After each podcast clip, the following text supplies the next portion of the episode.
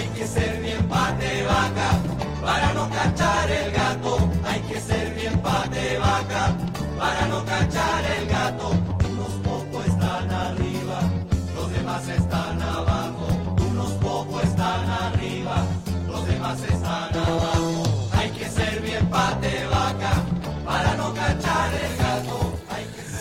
Hola, hola, ¿cómo están todos? Muy, muy buenos días. 11 de la mañana con 5 minutos. Bienvenidos al 102.3 Radio Nuevo Mundo Curicó y al programa de mediodía, día sábado, Manifieste.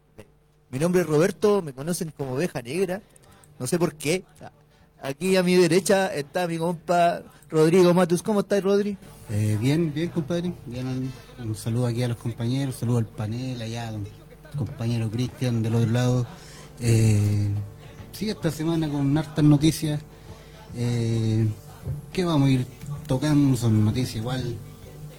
Eh, está brígida la cosa, está brígido el país en tema de corrupción y harta. Así que por ahí vamos a ir analizando de a poco el- el- en el programa. Conversando, analizando, discutiendo y todo lo que haya que ser. Eh, sí, es posible, sí. Una discusión no vendría ya quedando con el tarro por la pérdida de ayer. Que. ¿Para qué? Eh, ahora Pato Barra quedó al frente mío. ¿Cómo estáis? Mejor Pato que al lado derecho, ¿cierto? ¿O no? Mira, esté donde esté, yo creo que estoy bien. Ay, qué. Amarillos por Chile.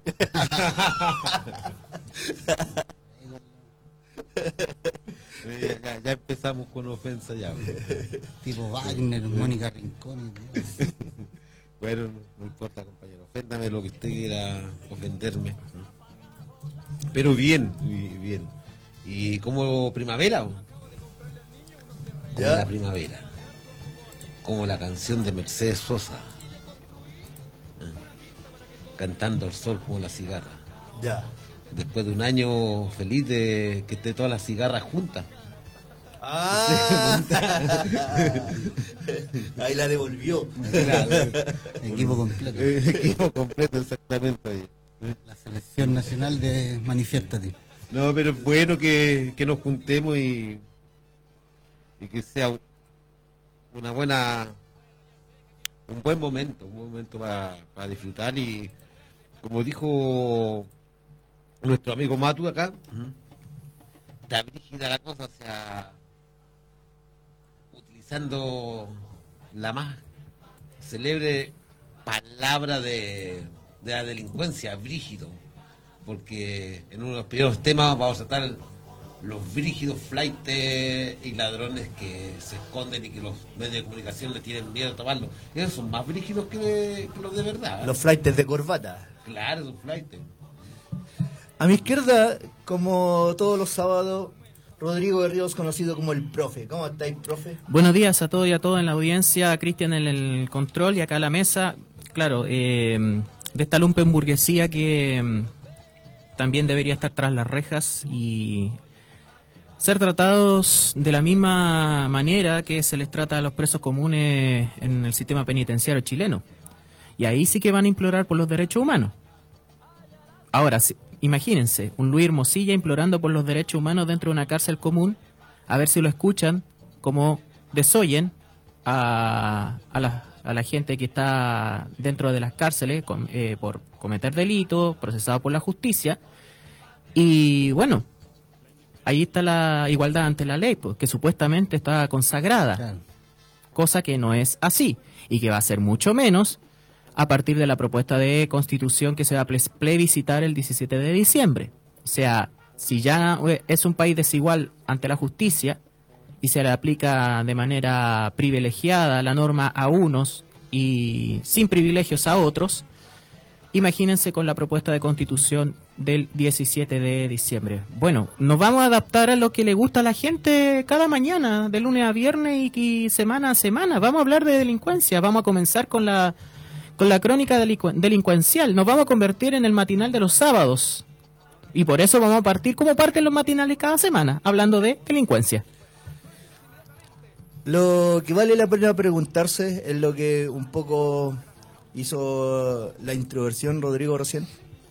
Eh, en estos casos de, delincuencia, para decirlo con, con todas sus letras.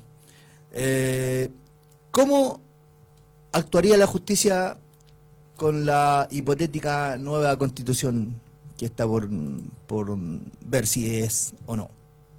¿Quién quiere tomar la palabra primero?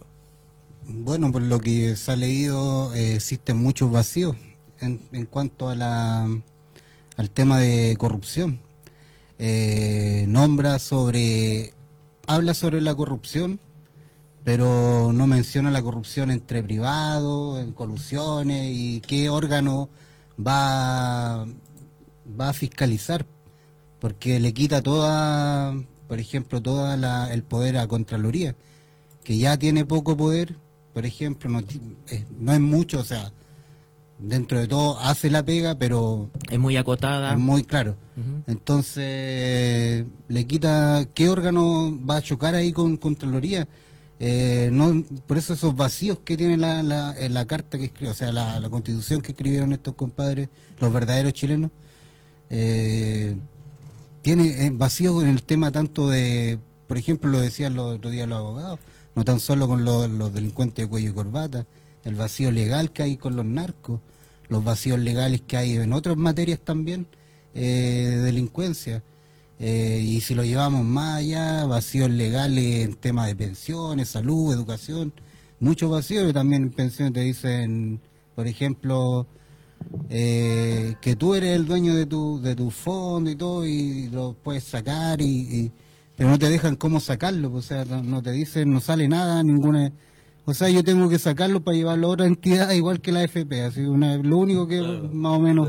Pero ese es el tema de pensiones, ¿cachai? Pero en el tema de delincuencia hay normas que de verdad dejaron hasta abogados de prestigiosas universidades eh, eh, como en, shock, o sea, como plop, porque de verdad no han podido tratar de resolver cierto ciertas es- esas normas que quedaron obviamente para que el Congreso a lo mejor las discuta, pero sabemos que si en el Congreso tenemos corrupción no va a discutir, no, no creo que discuta mucho, así que eh, mal, pues mal. Con la nueva carta no, no se fue, no, por lo menos no vamos a mejorar nada en temas de corrupción. Y hay una paradoja, disculpen, de que parlamentarios, por ejemplo, Juan Antonio Coloma, hijo, Tontito Coloma, y mm, Panduro, Felipe Donoso.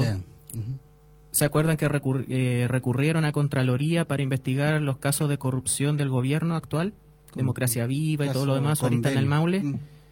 Ellos están recurriendo a una institución que van a debilitar para perseguir la corrupción.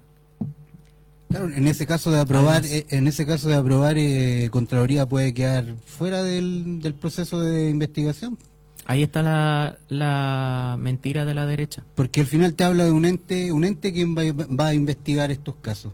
Pero ¿cuál es el ente? ¿Cuál es el poder que va a tener eso? ¿Cuál es el poder que va a tener Contraloría? Contraloría va a quedar casi con menos dientes que el CERNAC. Ahí hay un buen ejemplo. Sí. Así que eso. Pato Borra. Mira, con razón a, a la delincuencia de cuello y corbata, a esta delincuencia verdadera, que es más aterrador- aterradora que la otra delincuencia también, que lo cual no, es, no se trata de justificar la otra delincuencia. Con la delincuencia de, de hoy en día que se han ido conociendo, ¿m? los casos de este de algo robo que le pusieron, ¿m? Algo robo, claro. algo robo, pero no era algo, parece que robaba mucho, ¿no? porque son más de mil millones de pesos. Con, el con, con esta carta que, que escribieron los verdaderos chilenos, ¿no? con esta constitución de lo que escribieron estos personajes de, que se sienten ellos. Eh, una constitución que escribieron para que tipos como estos, como la Katy Barriga, como Torrealba, como la Reginato y como muchos más que son... Qué raro, weón. Ahora me viene a la mente. Porque todos cuando hablan de delincuencia dicen, no, los comunistas roban. Y son todos de derecha. ¿En serio? Ojalá que un medio de comunicación de estos mermeleros, de estos vendidos a estos poderes, que hablan tanto de delincuencia, que la izquierda es la que roba, que me digan cuál, cuál, cuál de todo es comunista. raro para mí. Entonces, con estos delincuentes, que te decía yo, que son delincuentes, que hay que hacer, tratarlos, porque le roban al Estado, le roban al país, le roban a todos, eh, no les pasaría nada, porque no está explicitado dentro de la carta. La persecución de la corrupción. Y ojo, una gran diferencia, solamente un alcance. En la propuesta anterior, la corrupción estaba cifrado como un elemento fundamental para la democracia. Claro. Y se sabe que la corrupción daña la democracia. Entonces, si tú permites de que exista corrupción, de que exista narcotráfico, que existan estos vacíos, no es solamente una cuestión judicial o legal, tiene que ver también con cómo se corrompe la democracia. Entonces, cuando no se eh, no está explicitado, ¿eh? porque esa es la palabra, eh, donde dejan el vacío para que todos estos delincuentes salgan limpios, porque tiene que estar explicitado el delito. Y no está explicitado el delito. Y por ende va a tener que llegar al tribunal, a- al Poder Judicial, y del Poder Judicial va a tener que pasar a las dos cámaras, y de ahí a que se pongan de acuerdo todos, Llegar hasta Tribunal Constitucional para revertir una decisión, Corte años, Suprema. ¿eh? Va a pasar mucho tiempo, porque recordemos que estos tipos, rubiecitos, de ojos claros, que ninguno tiene apellido González ni Tapia, que son puros... Hablan tanto de la expulsión de los extranjeros, bueno, y ellos son todos descendientes extranjeros, ¿m? a todo esto. Eh, subieron el quórum para ponerse de acuerdo. O sea, una limpieza total para el delito, los delitos de cuello y corbata. Claro. Y que puede, claro, y cualquier decisión judicial puede ser una contravención a la libertad personal y toda la cosa. Bueno, Y hablemos de delincuencia y casos. pueden ir al Tribunal Constitucional. Ese es el gran punto, porque todavía va a existir el Tribunal Constitucional. Oye, eh, bueno, eh, esta semana hubieron algunas formalizaciones. Está la formalización de Katy Garriga. eh, ¿en, qué, en, qué, ¿En qué matinal, en qué programa de, del Buenos Días chileno eh, aparecía esta, esta alcalde, digámoslo de esa forma? Alcaldesa, sí. Alcaldesa. Yo no, no me acuerdo en qué programa salía de la tele. Bueno, en todas las- en casi todos los programas, pues incluso hubieron muchos expertos por ahí, políticos, que la daban de, la de presidenta, por ejemplo. Claro, sí, Hubo un pues, tiempo, pues, sí. Pamela Giles. Pamela Giles, no sé si fue el más ícono, en, eh, hubo otro más que también... ¿Qué pasaría en una segunda vuelta? Pamela Giles, Katy Barriga. Claro. Yo, yo pregunto en qué programa salía, porque sí, de lo que me acuerdo que era muy mala. Una, una participación paupérrima en los programas de, de TV normal. Sí, pero- Y imagínate cómo lo hace de alcalde. po. No, pero ese programa tenía la razón. sí, Ya, sí tenía la razón. Ese programa era un programa donde bailaban y todo lo demás. ¿Y ¿Sabes cómo, cómo le, le llamaban? Robotina. ya. en serio. Ese era Los tiempos de la rock and pop, sí. 90. Robotina. Se habían adelantado a los tiempos. güey. ¿Qué más claro? Esa era la Cati Barriga. Robotina. Vamos a eso. 30 mil millones de pesos. Si lo traducimos a una unidad, a a una, a una moneda o a una conversión, sería ¿cuántos democracia viva? 100, más o menos. 100 democracia viva. Lo vamos a hacer también con el caso de Algarrobo. Después de mucho tiempo ya era hora la solicitud de la Fiscalía para formalizar por delitos de fraude al fisco y falsificación de instrumento público a Katy Barriga, alcaldesa de Maipú, entre 2016 y 2021. La solicitud será presentada la próxima semana, o sea, en la semana venidera, por la fiscal del crimen organizado, no es poca cosa, Constanza Encina ante el noveno juzgado de garantía de Santiago por la gravedad de los delitos y por ello podría enfrentar la prisión preventiva si el Ministerio Público lo pide. Háganlo luego antes de que se tome un avión Iberia y se vaya a España como todos los Lavín y como todos los de derecha.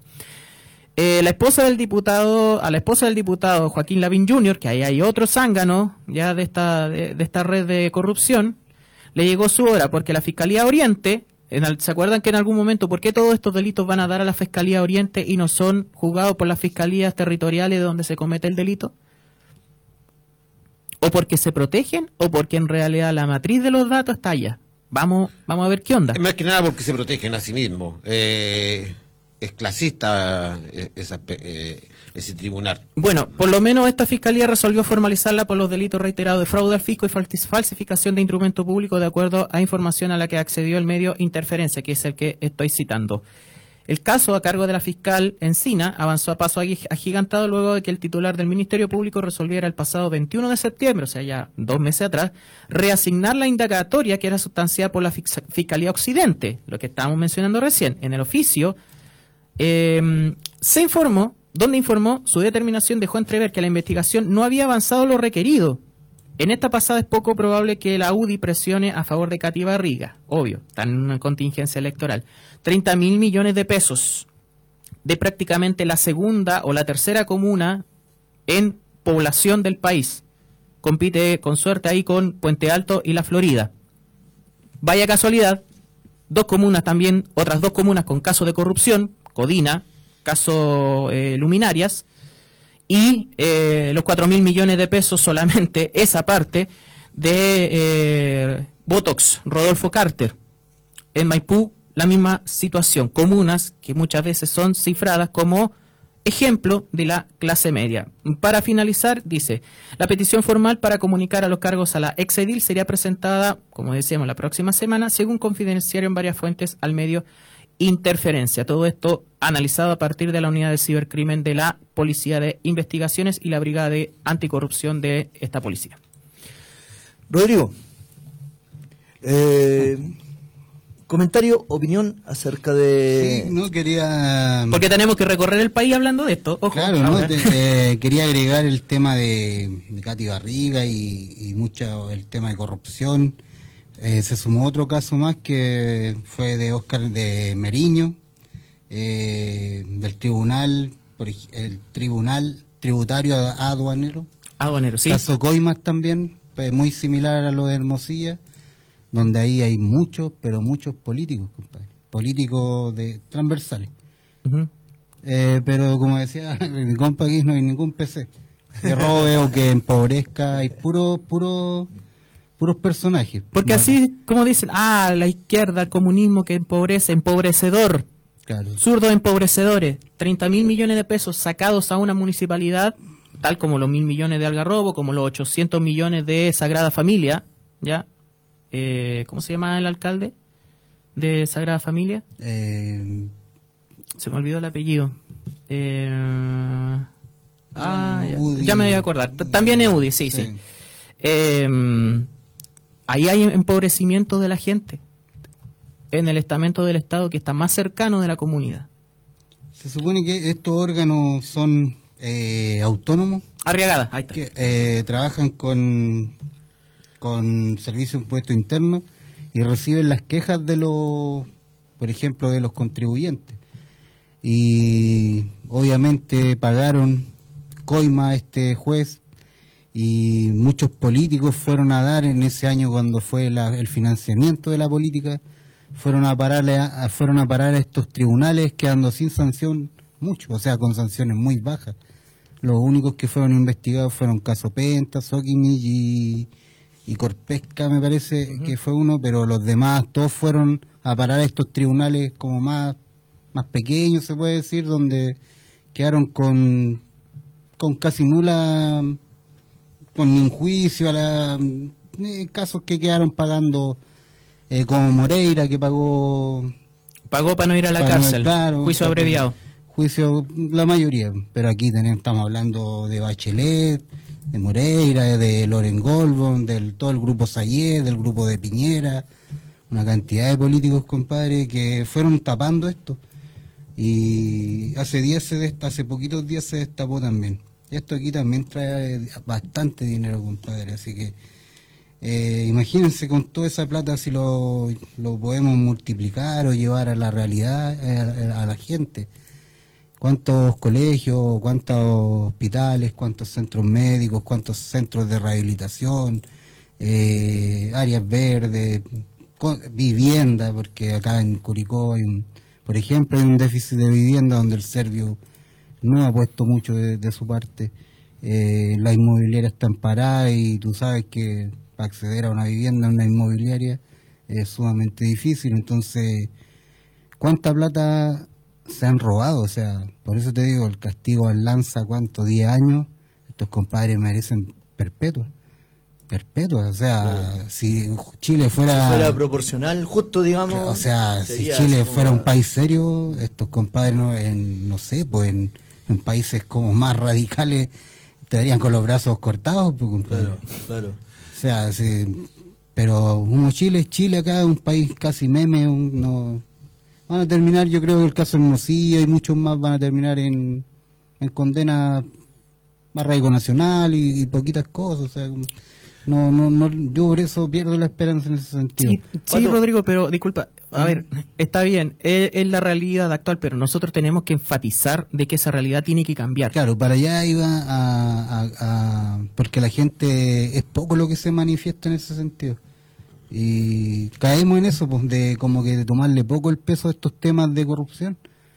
Porque obviamente también son poco transmitidos, o sea, tienen poca... eh, te dan cinco horas de portonazo y de estos temas te hablan media hora, que llevan a dos políticos como bien eh, que no representan ni a- no son ni chilla ni limonada para hablar de estos temas, entonces obviamente que se esconden pues, y así van quedando. sí.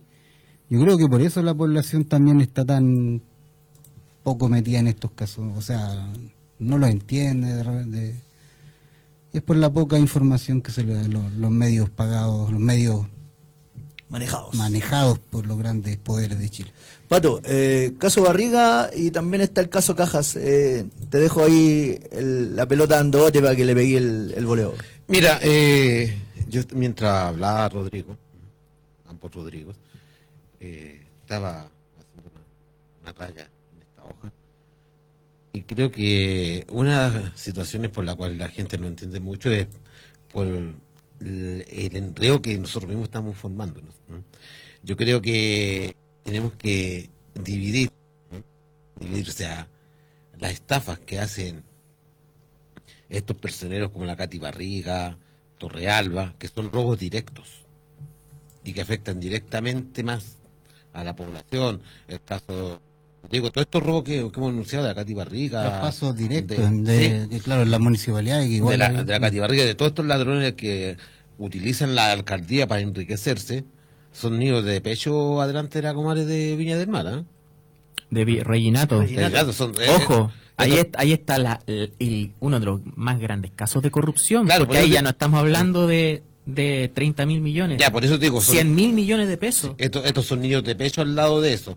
Entonces tendríamos que, yo creo, dividir en dos grandes mafias. Una, la mafia que la encabeza la Reginato, que son las al- alcaldías y todo lo dependiente del Estado, cómo han usurpado al Estado, cómo le han robado, han desfarcado al Estado. Y la otra rama es la, la mafia de la corrupción, ¿no? que donde su gran vocero es Hermosilla, su gran representante. La Entonces, corrupción empresarial. Claro, Claro, claro, ahí podemos- Ahí tenemos dos corrupciones, ahí entra impuesto interno, cómo utilizan los estamentos del Estado para el usufructo y para esconder y darle la posibilidad a esto de terno y corbata para seguir siendo libres, seguir siendo dones y continuar robándole al país. Porque es un robo indirecto al país. Claro. Y estos no son robos directos al país. Pero por más indirecto que sea, termina afectando al Claro, conjunto de la por- sociedad. Por eso, o sea, no- Por el tenemos tema que- del- yo, el- para, para mí, o sea, yo, yo creo que la delincuencia que está dando entre estos tipos de, de personajes va encabezado por dos mafias. po. La mafia que va directamente, que le roba al Estado, que a través de la alcaldía, de los cores, de gobernadores. que ¿eh? son traspasos directos. Lo mismo de derecha dijeron cuando se estalló el caso Democracia Viva, urbanismo social y todo lo demás. Hay muchos de- en la derecha que decían, estos no saben robar, tienen que robar como lo hacemos nosotros. A través de la alcaldía. A través de la alcaldía, como Sí. lo han hecho todos los casos de, de derecha. Por eso decía, tenemos que recorrer el país, distintos rincones, y tenemos ejemplos en todos lados, de norte a sur. Rodrigo, déjame hacerte una pregunta. Eh, es. en realidad la pregunta es para la mesa. ¿Chile está más enfermo que antes o antes las cosas no se sabían? Siempre estuvo enfermo. Siempre estuvo enfermo. Siempre, O sea, siempre, siempre, el, siempre, el- siempre. el- el chileno Salvo en los momentos donde la misma ciudadanía tenía en su comportamiento político una moral que la llevaba a la acción en el poder. Pueden decir mil, mil cuestiones infundadas, muchas de ellas, la gran mayoría, sobre el proceso de la unidad popular. Pero ¿quién se fue con las manos llenas de ahí? Nadie. El tirano, cuentas en Estados Unidos, Banco Rix, lingotes, etcétera, etcétera. Suiza. Bueno, yo, yo quería, mm, ¿por qué mencioné este caso que apareció hace poquitos días? Es porque también esto viene del 2013. ¿El caso Cajas? O el... No, el caso de los tribunales tributarios aduaneros. ¿Lo mencionamos brevemente? Sí. En CIPER dice, Mm. Fiscalía abre investigación por cohecho contra juez y tres funcionarios de los tribunales tributarios y aduaneros. Eh, este miércoles 22 se realizó un allanamiento en dependencia del segundo tribunal tributario de la región metropolitana, donde la PDI solicitó acceso a correo electrónico del juez investigado Óscar Meriño Maturana y otros tres funcionarios. También se requisaron teléfonos. Meriño Maturana trabajó en el Servicio de Impuestos Internos entre el año 2000 y el año 2013. Desde la unidad administradora de los tribunales tributarios y aguadaneros, dependiente del Ministerio de Hacienda, confirmaron a CIPER la diligencia y agre- y agregaron que se accedió a entregar la información solicitada. La causa es reservada.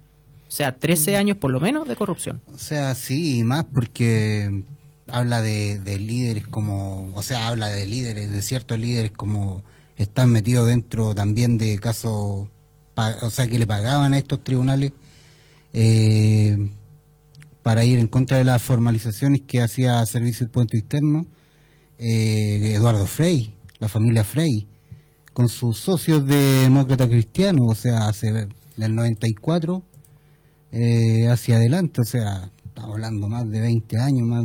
Entonces, este problema igual es grave porque todo lo que evaden en impuestos eh, y también como lo como esta constitución quiere entregarle todo al mundo privado, que todo sea privado y ahí aquí estamos viendo las consecuencias del mundo privado, o sea, eh, Un mundo privado que necesita la delincuencia, la impunidad para ser, comillas, exitoso.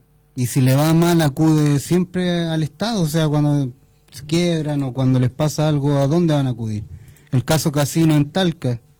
Al final el Estado los va a tener que salvar. O La sea, diputada Bulner resolvió el problema con los con los trabajadores. trabajadores, pero ¿por qué el Estado a veces? Por eso no... no eh, bueno, ¿por qué el Estado es por la, la constitución que tenemos y si se aprueba la otra es para hacer mucho peor? Entonces, eh, ahí están los privados, pero lo llevamos a un tema tan tan que, pasional como el fútbol. ¿Qué hace la sociedad anónima en el fútbol? ¿Cómo tienen el fútbol chileno? Lo tienen reventado, compadre. Lleno de representantes, de triangulaciones, de dineros para allá, para acá, evasiones, eh, platas que se van a paraísos fiscales. Cobran penales que no son. Aparte, regalan penales siempre a un equipo. Eh, Pato, Pato eh, todos los que los que recibimos cajas, digamos, para 18 de septiembre y Navidad. Ahora tenemos un caso medio terrorífico, chistoso, lo encuentro yo incluso, eh, con las cajas que, vamos a comentar ahora. Sí, mira, este es un caso que, en lo cual está participando y, es demandante Hugo, Hugo Gutiérrez. Es un abogado demandante contra este caso Caja, que, que uno de los delitos, como te decía, o sea, dentro de estas de estas mafias. esta mafia cae en, en la mafia de Hermosilla, eh, es utilizar y robarle a la pobreza más, a la necesidad más, más pobre de este país. Totalmente de, de doméstico. De doméstico. O sea, yo creo que más que doméstico, es como de ir y robarle eh, las monedas a aquella persona menos válida que está pidiendo la caridad en la calle. En un momento de, de emergencia. de emergencia total. Entonces, para que estos desgraciados ¿m? hubieran sido capaces de negociar y dar favores económicos a sus amigos, a sus conocidos, para comercializar con la necesidad, con el hambre de la gente. Yo digo, estas son las mafias que tenemos que ir tapando constantemente. Constantemente y gracias a, algunas personas que se han atrevido a hacer esta demanda. Y recordemos que el caso, ¿por qué digo que, que este pertenece al grupo Hermosilla? Porque uno de los, eh, eh, Hermosilla era defensor de unos de estos sinvergüenzas. Estaba metido ahí defendiendo. Bueno, de partida el, el abogado de Piñera, del gobierno donde se hizo Sí. esta estafa o esta... No, y, es- y es este abogado directo de, de uno de estos tipos de Antofagasta. de Tarapacá. Vamos, Tarapacá. A, vamos a dar el, el detalle. eh, Entonces es aberrante. Diario Universidad de Chile, La Fuente, bueno, a nivel nacional, formalizaron a consejera y ex intendente UDI por fraude con cajas de alimentos. Cajas de alimentos, viejo. En pandemia. Los montos pagados por las cajas de alimentos y otros enseres básicos, según la Contraloría General de la República y la investigación fiscal a dichos prove- proveedores, fue superior al promedio nacional. El juzgado de garantía de Iquique dejó con arraigo nacional a la actual consejera regional y ex jefa de la unidad de planificación del gobierno regional. Lamentablemente aquí están con las iniciales. Ahí hay otro elemento de la justicia, que lo vamos a también mencionar en el caso de Algarrobo. ¿Por qué no se sabe la identidad completa de personas adultas que cometen delitos? En este sentido. Porque usan cuello y corbata. Y porque. Y son políticos. y son tienen buen perfume. Y porque supuestamente se vayan todos los días para lavar su conciencia. Pero si fuera. de piscina. Pero anda y pregunta quién, quién eh, no sé, quién se robó un kilo de arroz en el supermercado, te dan nombre, dirección, número de teléfono, la edad, fecha de nacimiento y todo lo demás. le ponen su cara fuera del negocio, Claro. todo lo demás. Eh, esto en la región de Tarapacá. Vamos a buscar otra fuente a ver si nos da el- los nombres, pero para poder seguir avanzando. Eh, jefa de la unidad de planificación del gobierno regional y a tres particulares imputados por el Ministerio Público como autores del delito de fraude al fisco ilícito que habrían perpetrado en 2020, gobierno de Sebastián Piñera, en el marco de la ejecución del programa Alimentos para Chile. En la audiencia de formalización, la magistrada Tamara Muñoz Sáez rechazó la prisión preventiva solicitada, lamentablemente no van a estar en la cárcel, por el querellante, uno de los querellantes, Hugo Gutiérrez, entonces diputado por Tarapacá, y acogió la medida cautelar solicitada por la Fiscalía por considerarla adecuada y proporcional a los fines del procedimiento. Además, fijó un plazo de investigación de 120 días. Eh, los hechos, según el ente persecutor, en marzo, en marzo de 2020, Miguel Ángel Quesada Torres, ya intendente regional de Tarapacá, aquí por lo menos conocemos el nombre, Lilian Plaza Bravo, que era su jefa de gabinete, Johnny Muñoz Cancino, jefe de Administración y Finanzas de la Intendencia Regional y iniciales MLLE, ostentaba el cargo de jefa de División de, Desarrollo Social y Humano del Gobierno Regional de Tarapacá, mes en que se decretó zona de catástrofe en todo el país debido a la pandemia de coronavirus, lo cual permitió a los imputados disponer de fondos públicos extraordinarios destinados a solventar ayudas sociales a través de proceso de contratación directa.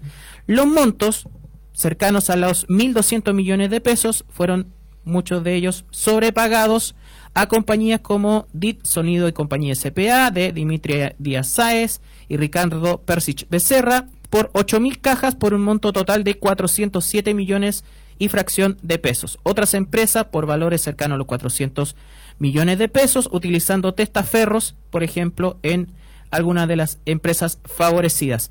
Los montos pagados por las cajas de alimentos y otros enseres básicos, según la Contraloría y la investigación fiscal a dichos proveedores, fue superior al promedio nacional e incluso al pagado por la misma intendencia en otros programas, un sobreprecio calculado en más de 232 millones de pesos. Rodrigo, Eh, bueno, eso, pues, seguimos sumando casos. Eh, está el caso de Slip, SLEP. Slep, Slip dijo el otro día el... Alessandri. Alessandri, puta. Eh, Atacama, empresa de transporte, sin experiencia se adjudicó contratos por más de mil millones en un año y medio. También. Ahí hay otra corrupción. Oye, eh, estamos en el 102.3 Radio Nuevo Mundo Curicó y también en redes sociales, chiquillos, para que comenten con nosotros. Manifiéstate, el, el, el fanpage se llama Nuevo Mundo Curicó. Nuevo Mundo Curicó y Manifiesta estamos transmitiendo en esas dos páginas. Rodrigo, disculpa. No, eso, quería dar detalle esto eh, de cómo se... Suma y sigue. Claro, de cómo empresas sin experiencia se ganan esta no, no fue llamado concurso incluso este tema de lo de transportar a las personas, a estudiantes y profesores en Atacama.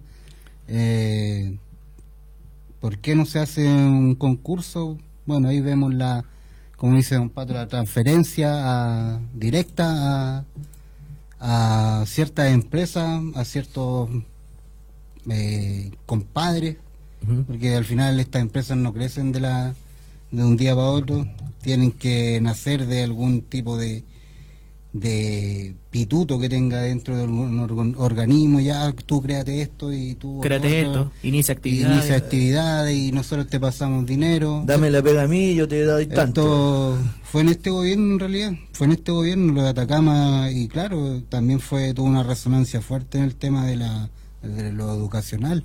Y lo tenemos que mencionar, Eh. sí, obviamente, porque hay mucho mucho cruce de, de políticos, de ex autoridades, de, de intendencia o, de, o que han pasado por, También por estamentos de- también es transversal. del Estado.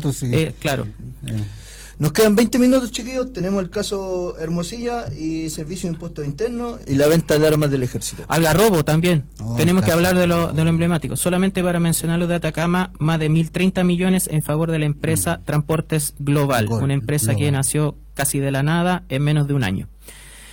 Algarrobo, Algo robo. Mm, un Sagrada Familia con mar, podríamos decir. El caso de Martina Arriagada, por la proporción de la comuna quizás, de los habitantes locales. Pero que hay una particularidad. Algarrobo también es una comuna turística. Algarrobo también es una comuna donde las inmobiliarias, eh, quizá, bueno, no tanto en el- haciendo la comparación con Sagrada Familia, pero el tema de la, de la comparación en cuanto a- al tamaño de la comuna eh, real ya del, del poblado. El caso de Algarrobo, una comuna invadida por la inmobiliaria, decía, para la venta de departamentos de lujo. San Alfonso del Mar, creo que se llaman condominio, donde hacen una laguna artificial al lado del mar. ¿Qué sentido tiene hacer una laguna artificial tipo piscina cuando tiene el mar ahí? Bueno, cosas de... Bueno, Algar- Algarrobo hace años lo han querido con- construir una especie de viña, viña chico, resort, Sí. donde cuando era un Una versión a cuenta de Miami. cuando era un pueblo muy lindo, Algarrobo, demasiado Muy lindo, pintoresco eh, todo pintoresco, tiene su historia en el litoral Exacto. y bueno, aquí vemos el caso de otro caso más. Otro más. Sí, que tiene dos cosas y un flanco que tiene también algo que ver con por acá. Lo que dice relación con la formalización de este personaje del alcalde de la UDI, insisto, Unión Demócrata Independiente, de Algarrobo, José Luis Yáñez Maldonado, eh, formalizado por más de, de- por defalco que hasta la fecha sumarían eh, más de mil millones de pesos por plata que se transfirieron directamente a su familia, ¿ya? Y lo que hacía mención, como las policías tratan de cubrir el rostro con escudos, con eh, funcionarios, a los medios de comunicación. O sea, tratan de taparle el rostro a, esta, a este tipo de delincuentes y a otros delincuentes comunes, que también es delincuencia, por eso hacemos el hincapié, se les, les sabemos hasta el grupo sanguíneo, o eso es lo que se difunde en los medios de comunicación. Acá, denodados esfuerzos por parte de la policía de investigación o quienes eh, lo llevaban a la formalización en, la detención y todo lo demás, por cubrir su rostro, por una captura fortuita de un canal de televisión, tenemos el rostro de este personaje siendo llevado por la policía en su detención. Bueno, eh, trasladado esposado al juzgado de San Antonio luego de ser detenido la madrugada del viernes, si no me equivoco, jueves o viernes, eh, por la PDI, por la Brigada de Delitos Económicos, al estar acusado de malversación, desfalco y cohecho. Pese a los esfuerzos, bueno, por tapar su rostro, por lo menos se sabe este momento de siendo llevado por la eh, por la policía de investigaciones. ¿Cuál es el otro flanco, eh, flanco que se ha abierto? También Ciper Chile, un medio que esta semana fue intenta, eh, intentaron boicotearlo o hackearlo o bajarlo, Un ciberataque. exacto, por eh, hacer periodismo y hacer periodismo, caso Hermosilla, este caso, bueno, tantos casos de corrupción a la larga, tiene que ver con el negocio de los convenios para tramitar permiso de circulación. ¿Les parece conocido? Bastante. Sagrada Familia. Estamos acá Martín Arriagada. Un par de kilómetros. Exacto. Eh, Curicó, quizás. Mm, También hay, hay algo debajo de la almohada ahí. mm. Qué fácil que obtienen permisos de circulación algunos acá en la, en la zona. Sí, no teniendo residencia. Hubo un tiempo que, que también salió como a la palestra o algo así, ¿o ¿no? Pero era más un, como una, un chi, en Romeral no era tanto así el tema. de la- Tenía que ver con la No, exigencia para los, pero no con un- una corrupción así una como tan de corrupción como de este tipo. o sea. No sé, pues, hacer, hacer el curso de, de conducción acá no, no es lo mismo que en Romeral, así como no es lo mismo en Santiago que acá, o sea, cosas de ese tipo. Pero aquí estamos hablando de corrupción como tal, por eso, ojo, ojo. En junio de 2022, la administración del delincuente José Luis Yáñez de la UDI aprobó un convenio con una automotora, la automotora ICAR, para tramitar permiso de circulación de autos cero kilómetros. En solo un año, el trato generó 6 mil millones de pesos que se dividieron entre Algarrobo y el Fondo Común de Municipalidades, aunque la Contraloría resolvió que estos convenios deben tener costo cero para los municipios. O sea, ¿por qué cobras por algo que no debería ser? Bastante conocido con otro tipo de servicios que han pagado municipalidades años anteriores para cobranzas, ojo por ahí. Eh, Algarrobo ha pagado más de 700 millones a la empresa Don Gaspar, que brinda soporte y un software para procesar los cientos de permisos de circulación. Este municipio argumenta que nunca ha pagado a ICAR Automotriz y que el trato con Don Gaspar no sería un gasto asociado al convenio. Bueno, ahí empieza todo lo que tiene que estar en investigación, además de los 1.060 millones ya pagados por, eh, por este tipo y robados a la municipalidad de Algarrobo y que eran autorizadas por la funcionaria Belén Carrasco de la Tesorería Municipal eh, a cargo de la elaboración y pago de nóminas por las cuales se fugaba esta plata. Tenemos este otro caso relacionado con permiso de circulación. Algo robo, no poco. Rodrigo, Pato, ¿quién quiere la hablar ahora? Mira, eh, una pequeña cosa que dejó esbozar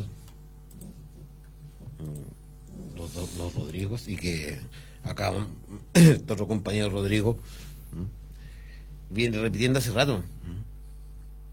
Eh, se cuenta en la calle que hay mucho eh, permiso de conducir que anda circulando en la calle vehículo ¿eh? de personas que no tienen ni el carnet de identidad. po. Una mafia, una mafia caribeña. Y aquí eh, y eso pasa, se cuenta en la calle, es lo que cuentan. ¿eh? Pasa en la hermosa comuna de Curicó. Y por ende, que hoy, que hoy en día están fiscalizando, tienen grúa en las calles, va a echar el vehículo arriba y todo eso. Y encima para para que la municipalidad tenga recursos, que te cobran una cantidad de plata para llevarte a los corrales municipales, Claro. se las dejo, averiguo. En la calle se habla eso. La Sí, gente de la calle es muy habladora. Lo que pasa, sí, eh, hay muchos vehículos, mucho ilegal, muchos mm, motoristas, igual lo, lo mismo que pasa en Santiago, eh, pero ¿qué pasa con el transporte público? Sí. Jamás es fiscalizado aquí en Curicó. Eh, ¿Hay transporte público acá en Curicó? O sea, transporte, entre comillas, no, no existe. Entonces, jamás es fiscalizado. Eh, las micro renacer, intercomunal, llena de, de extranjeros. De conductores, que, claro. Que llevan, ¿cuánto? Menos de un año acá y, y nadie hace nada. O sea, por eso los colectiveros, ya también las personas han sufrido asaltos, eh, acoso y muchas cosas más. A lo, lo han, est- estos tipos de denuncias las archivan, o sea, eso es lo raro, que tampoco Carabineros toma lo- lo- las denuncias, quedan archivadas en los tribunales, la gente reclama, reclama en Facebook, en las redes sociales, hoy me tocó apuntar colectivero de X país, bueno, ya de X país, a los mismos venezolanos, colombianos, eh, y de verdad que estamos en una, con una, en una red que es peligrosa Mm. y que a gran escala, es como hablamos de delincuencia, ¿qué va a decir si, si acá se también se empieza a replicar el tema secuestro en Curicó? Además. Colectiveros, compadre, si los, o sea, Al, al Ryan Solar lo secuestraron, todavía no aparece. no, Sí, sí, lo secuestraron. No sé si el alcalde, el Renay de, de, De Renaico. apareció. Sí, apareció. No, pero pa- para mí que a Brian Soler lo, lo abdujeron. Sí. Bueno, no está la campaña. Ese es el, el- el caso de Ryan Soler es la prueba fehaciente de la existencia de los ovnis que se llevan personas. Claro. Sí. Eh, Bueno, mira, en estos días no ha estado la campaña cierren las fronteras, me parece, con tanto caso de corrupción, no han dicho nada de, de cerrar las fronteras, de, de no salir aviones y todo, así que... Claro, esta- Sí. eh, de- sobre esta Mira, delincuencia. yo, que- no- yo quería hacer una pequeña acotación con esta delincuencia. Porque acá en Chile, cuando dicen que la justicia que sea una sola para todos, esto es lo que dice la, la, carta, la carta que escribieron y lo que dice la derecha. Pero la justicia no es una sola. Porque de todos estos delincuentes que hemos estado hablando, ¿a dónde se están yendo? ¿A dónde los, a los que tienen detenidos ya? ¿A dónde los están llevando detenidos? Capitán. Colina, Colina 1, ¿No? Capitán. Capitán Yavar. penitenciaría, no. Capitán Yavar. Una cárcel de cinco estrellas. De Algarrobo lo iban a llevar a Capitán Jávar. ¿Sí? Mm. Entonces ahí están haciendo la junta de Al Capone. po. Están todos, están juntándose todos estos delincuentes que hemos enumerado. Ahí se van a juntar para ver cómo siguen desfarcando a este país. Claro, claro. Profe, ¿Qué se contarán en la mesa? De, oye, oye, bueno, ¿cómo le hiciste en Algarrobo? Sí, se ti, se te... Oye, ¿cómo evadiste impuestos ahí en el servicio de impuesto interno ahí que con el tipo caso penta? No, hice esta maniobra, contacté a este hueón. Yo creo que esos son los cabecillas. Esas deben ser las, con- las conversaciones de, de las mesas. Yo creo que esos deben ser los cabecillas. Sí, los maestros. Los, los maestros, el caso Penta, caso... Así que como dicen que las cárceles son la universidad del delito, Sí. Ahí tienen a los decanos. Eh, a propósito, caso Hermosilla, la, ¿cómo ha, ha derivado esto también a trastocar el Estado? Más que, el- más que un gobierno, el Estado. Con la remoción de un, direc- de un funcionario de servicio impuer- de impuestos internos, perdón, en la jornada de ayer por pérdida de confianza. Bueno, eso es lo que se comunica, pero cómo ha permeado este caso la institucionalidad a la larga. Y también lo que tú decías, o sea, el, la libreta de contacto de Luis Hermosilla, de todos estos personajes, abarca el más amplio espectro de la, del empresariado y de la política chilena, pero no del Partido Comunista. Y eh, donde claramente la sombra de la impunidad está relacionado con hasta dónde llega esta red de contacto, hasta dónde este pulpo enorme tiene eh, coaccionado al Estado, a funcionarios y el prestigio de otra, de otra gente. Entonces, el tema de con Hermosilla, además de la evasión de impuestos, de las facturas falsas, de un caso Penta potenciado mucho más allá, eh, eh, declarado en los propios audios, es la arista política.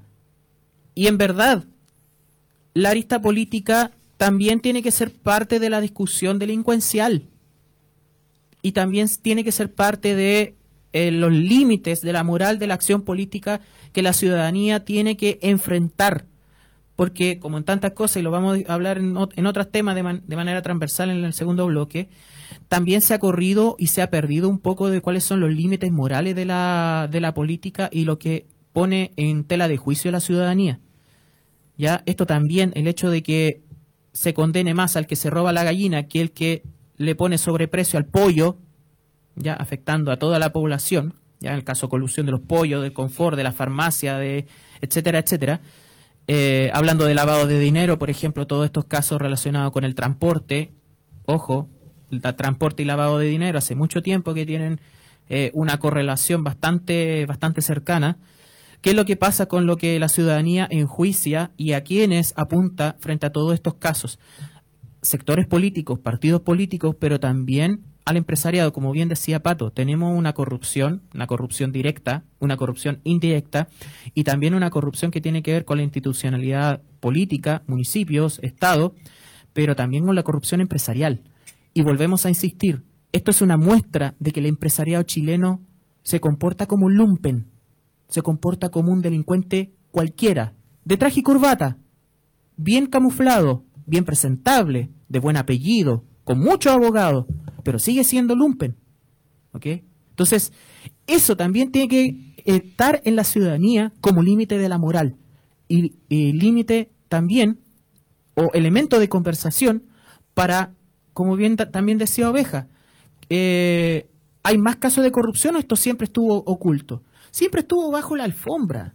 El tema es que nosotros también, a comparación con el resto de América, en estas, en estas competencias, como si fueran las eliminatorias sudamericanas, ¿quién es más corrupto? No, yo no soy tan corrupto. Mira cómo eres tú de corrupción. Ahora, disculpe, Eh, profe, eso- mire, Argentina puede decir el meme ese, mira de qué te burlaste. claro, mira de claro. qué te burlaste, Claro, más y además cagados que los con- argentinos. po. Eh, entonces, para cerrar el punto, eso es lo que le queremos transmitir a la ciudadanía, de que estos elementos estén en la conversación pública, aunque no lo vean los matinales, aunque escasamente se lo tope en las radios nacionales y locales. Hay otros medios para informarse. Apropiense de esos medios, lean esos medios, infórmense de lo que está pasando, ¿ya? Porque no es una cuestión antojadiza de que a CIPER lo hayan hackeado esta semana. Es justamente porque este caso Hermosilla tiene impacto en, eh, en la vida política, en la vida económica y también es un desfalco al Estado. Y vuelvo a insistir, el Estado, aunque no lo quieran muchos, somos todos. Todos somos parte del Estado. Y cuando Hermosilla, cuando el alcalde de Algarrobo, cuando Katy Barriga, cuando el SLEP de Atacama, cuando los de las cajas en Tarapacá y en todos estos casos de corrupción que hemos mencionado y más, hacen eso, nos están robando a nosotros, a usted, a todo el conjunto del país. A Y, todos. eh, y para antes de irnos, irnos a la pausa, recordarle a la ciudadanía que este esta semana el gobierno había tomado un acuerdo de juntarse con los diversos pol- partidos políticos para tratar la delincuencia habitual. ¿eh? No sé qué será la delincuencia habitual o no hoy en día. Ya. Porque con todos ¿Qué- qué? ¿Qué es más habitual? que es más habitual, ¿cachai? Y lo único que no concurrieron a esta reunión fue la derecha. UDI, Evópoli, Renovación Nacional, eh, estos patriotas de mentira.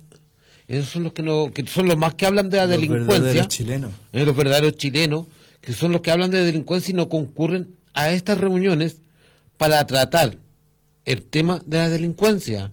Ayer votaron en Eh, sí, Contra. una votación sobre el presupuesto para, eh, brevemente, ya que lo menciona, eh, eh, el presupuesto para solucionar los problemas asociados a la migración irregular. Tanto que hablan de migración, en el Parlamento votan en contra. ¿Quiénes votaron en contra? Representantes Chile Vamos y del Partido Republicano, además de parlamentarios relacionados con, con, eh, con demócratas, el caso de Andrés Jonet, del partido de Jimena Rincón.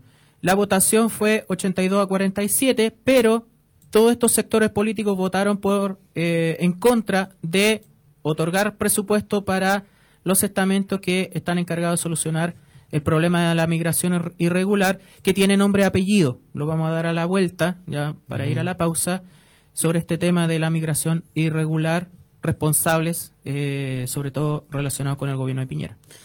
Don Francisco Arellano Mella, saludo para él. Dice, un día como hoy, 25 de noviembre, pero de 2016, nos dejó físicamente el presidente de Cuba, Fidel Castro Ruiz. Su legado es un ejemplo para toda la humanidad. Vamos, chiquillos, a una pausa y volvemos.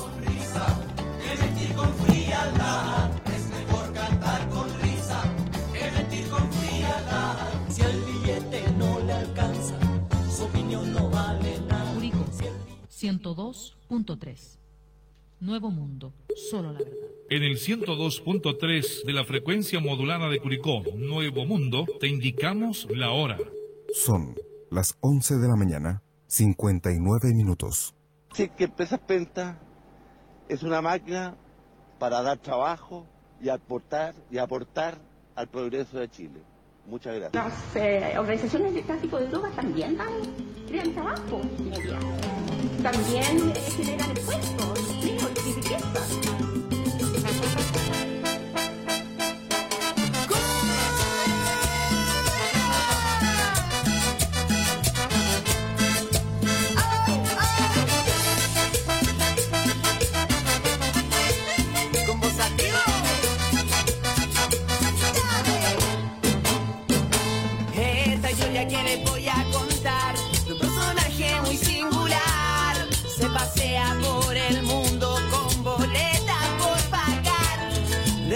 Se quería asegurar, cuenteándose a los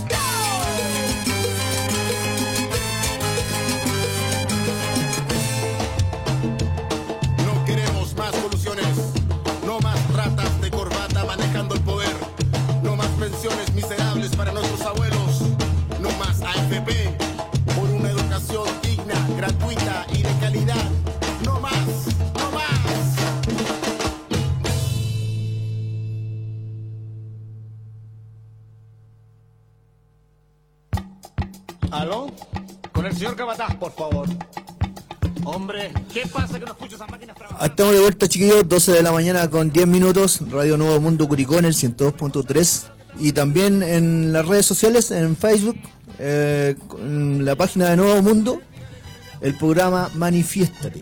Eh, acabamos de escuchar a la, la Combo Sativa, una banda curicana, bien entretenida los cabros, y su canción El Guiña, dedicado a, o en honor o en... Honor. en, en homenaje, digamos, en honor a todos los ladrones de corbata que andan rateando por ahí en este país. Eh, la Corte, aprovechamos un poco del tema musical, tomado eso, eh, la Corte de Apelaciones otorgó el, el favor Rechazó más que nada. Claro, rechazó el- la, el- la opción de que no se realizara el festival, el, perdón, El concierto. el concierto, el recital de Roger Waters en Chile. Eh, yo como, como rockero, como una persona que escucha mucha música, eh, creo por fin la, la ley y la justicia está con nosotros y no en contra. Eh, chiquillos, un tema delicado, Palestina y todo lo que viene desarrollándose durante estos días. Sí, eh, ya que hablaste del tema de este, este recurso que interpuso la comunidad judía en Chile, eh, nuevamente, estos verdaderos policías de la de lo que de la moral eh, de un estado inventado, de un estado inmoral como el estado de, Israel, eh, que además se abrogan con su perspectiva sionista la opinión de todos los judíos, algo que no es así, ya, ya de todos los judíos o de quienes profesan esa confesión religiosa. Volvemos a hacer siempre este, este alcance, judío no es lo mismo que hebreo ni lo mismo que sionismo, así como el sionismo se apropia de todos esos elementos culturales y religiosos para justificarse ante el mundo. Esta comunidad judía eh, en Chile interpuso un recurso de protección en contra del eh, integrante emblemático de la banda Pink Floyd, Roger Waters, que está haciendo una gira mundial. Eh, en otros países de América Latina también ha sufrido censura, intentos para no, no tener dónde residir en los países donde iba a, a dar sus conciertos, en Argentina, en Colombia, con hoteles que le cancelaron sus reservaciones por presiones de las comunidades judías en esos países. Y acá nuevamente esta, esta organización eh, de censura, como la comunidad judía en Chile, pretendía eh, evitar las expresiones y la defensa de los derechos humanos que constantemente hace Roger Waters a lo largo del mundo, sobre todo relacionado con la causa palestina y con la visibilización al mundo de la existencia de Palestina. No solamente tiene que ver con una causa política, sino que también con la visibilización de la existencia del pueblo palestino en el mundo, algo que no ha hecho Roger Waters solamente en este contexto de lo que está pasando en este momento, sino que históricamente en cada una de sus giras, en cada uno de sus conciertos. Bueno, la Corte de Apelaciones de Santiago rechazó el recurso de protección presentado por estos personajes eh, para evitar que Roger Waters hable de Israel en sus dos próximas presentaciones en el estado en el Estadio Nacional. Bueno, podrían presentar un recurso de protección también contra nosotros, contra medios de comunicación, contra eh, personas eh, constantemente para que no hablemos de lo que es el Estado genocida, criminal, asesino de niños, mujeres, de eh, identidades y de pueblos como es el Estado sionista de Israel. Y nosotros vamos a seguir hablando de estos criminales. Pongan recursos de protección. Nosotros los vamos a seguir haciendo, así como mucha gente y como el propio Roger Waters en Chile. Además, mostrándose con su verdadera cara censuradora, manipuladora y donde vuelven a utilizar la manida carta del antisemitismo como argumento para tratar de acallar tantas voces a lo largo del mundo, incluso en instituciones como el Consejo de Seguridad de la ONU o las relaciones internacionales, donde, por ejemplo, esta semana el embajador chino ante la Nación Unida, bueno, la fuente de esto es eh, Geográfica Historia, que es una cuenta de Instagram que hace un seguimiento de la contingencia a nivel global, el embajador chino le puso un parelé al embajador israelí en plena sesión. Al menos muestre algo de respeto, le dijo, tras criticar al funcionario, isra- funcionario israelí la participación de una mujer perteneciente al alto comisionado de- por los derechos humanos de la ONU, que denunció la violación sistemática de los mismos en Gaza durante el plenario del Consejo de Seguridad de Naciones. O sea, más encima, querían acallar a una funcionaria de este organismo que pueden tener todos los cuestionamientos del mundo. ¿Ya? La ONU también es responsable de muchas de las cosas que están pasando en la geopolítica global. Pero este embajador israelí trató de invalidar la presencia de una personera que dé cuenta de las violaciones de derechos humanos que ha- hace este Estado criminal todavía en la franja de Gaza, bueno, y también en Cisjordania y a lo largo de todo Oriente Medio a la larga. Y el embajador chino le dijo, oye, al menos párate un como diría el chingao, ¿ah? se me cayó el carnet. Eh, muestra algo de respeto, ¿ya? Además, obviamente, dentro de toda esta lógica manipuladora mediática que utiliza el sionismo a nivel global, este embajador presentándose con una estrella de David amarilla como las que eh, se les colocaban de manera arbitraria en el por parte del régimen nazi durante el Holocausto. O sea, utilizando todas las cartas de, ses- de sensiblería y manipulación ante el mundo. Rodrigo. Bueno, lo hemos visto. Lo que pasa en Palestina, eh, bueno, también recojo las palabras que hizo el profe. Eh, todavía sigue cierta pasividad, complicidad. Eh, yo no puedo, no logro, en- bueno, logro entender, pero las personas que lo ven un poquito más desde afuera, quizás no entiendan que aquí los intereses que son creados por, el- por los gringos, por, por ciertos países, eh, siguen defendiendo la, la postura sionista, la postura genocida de Israel. Y va a ser muy difícil ir contra eso, va a ser muy difícil, porque los países claramente, por sus tratados internacionales, pesa más la plata que la vida, en realidad. Y aquí puedo decir de Chile lo mismo. O sea, yo creo que Bolivia, como dijimos la semana pasada, tuvo los, los cojones para poder cerrar acuerdos con Israel y, y Sudáfrica es otro país que también está haciendo lo mismo. Eh, Siguiendo el Eh, legado de siguiendo- Mandela. sí, siguiendo el legado de Mandela, entonces, pero no son de los todos los países que están en la ONU y los que no estén igual se, se podrían haber sumado al, al- a llamar a un cese al fuego que, que ocurrió al fin, entre comillas, un cese al fuego por cuatro días. tregua, claro, una tregua. Pero no ocurrió, no ocurrió porque siguieron bombardeando. Hay videos totalmente eh, esos mismos días de cuando el mismo día de la tregua bombardeo a hospitales de nuevo eh, a lo que poco y nada que queda en algunos pueblos de territorio en Gaza asentamientos eh, como pasando como el- La planadora. la aplanadora total ya o sea y siguen muriendo niños siguen muriendo inocentes siguen muriendo y ahí te das cuenta que la guerra jamás existió o sea, si llegáis a un acuerdo con, con el grupo radical jamás eh, y mataste a no sé cuántas personas antes porque nunca hubo guerra, o sea, y jamás te entrega a los prisioneros, a los rehenes, a los rehenes, así como todo, com- ya compadre, los damos en la mano. Y al final es, es algo que decíamos, jamás es una creación de Israel. Entonces Claro, pues. ellos saben quién es jamás. Yo creo que además, oye, tienen hasta el teléfono. O Bueno, jamás no tiene esa, esa, ese comportamiento, pero saben cómo llegar a estas organizaciones, porque ellos mismos los crearon. Sí, pues, ahí uno, por eso ahí uno se da cuenta de que guerra nunca hubo. O sea, la guerra es cuando es de dos bandos, me imagino. Eh, por lo que se ha podido ver en las otras guerras que hemos tenido en el mundo, pero acá hay un solo bando atacando personas, o sea, inocentes, civiles. Y sigue, eso es lo que a mí me cansa de ver todos los días, la cierta pasividad y la poca ya de los medios, poco y nada. Pasó a ser noticia diaria. Pues, Claro, y ni siquiera, ellas ni siquiera hablan del tema porque cualquier cosa pintoresca o cualquier cosa la tapa, pues. entonces tapa lo real eh, dentro de los medios y, y nada, pues, o sea, vamos a seguir con esto y va a ser complicado parar, parar este genocidio. Pato, Rodrigo tocó un tema que es bien importante, creo yo. ¿Cómo notas tú la reacción del gobierno chileno frente a esto?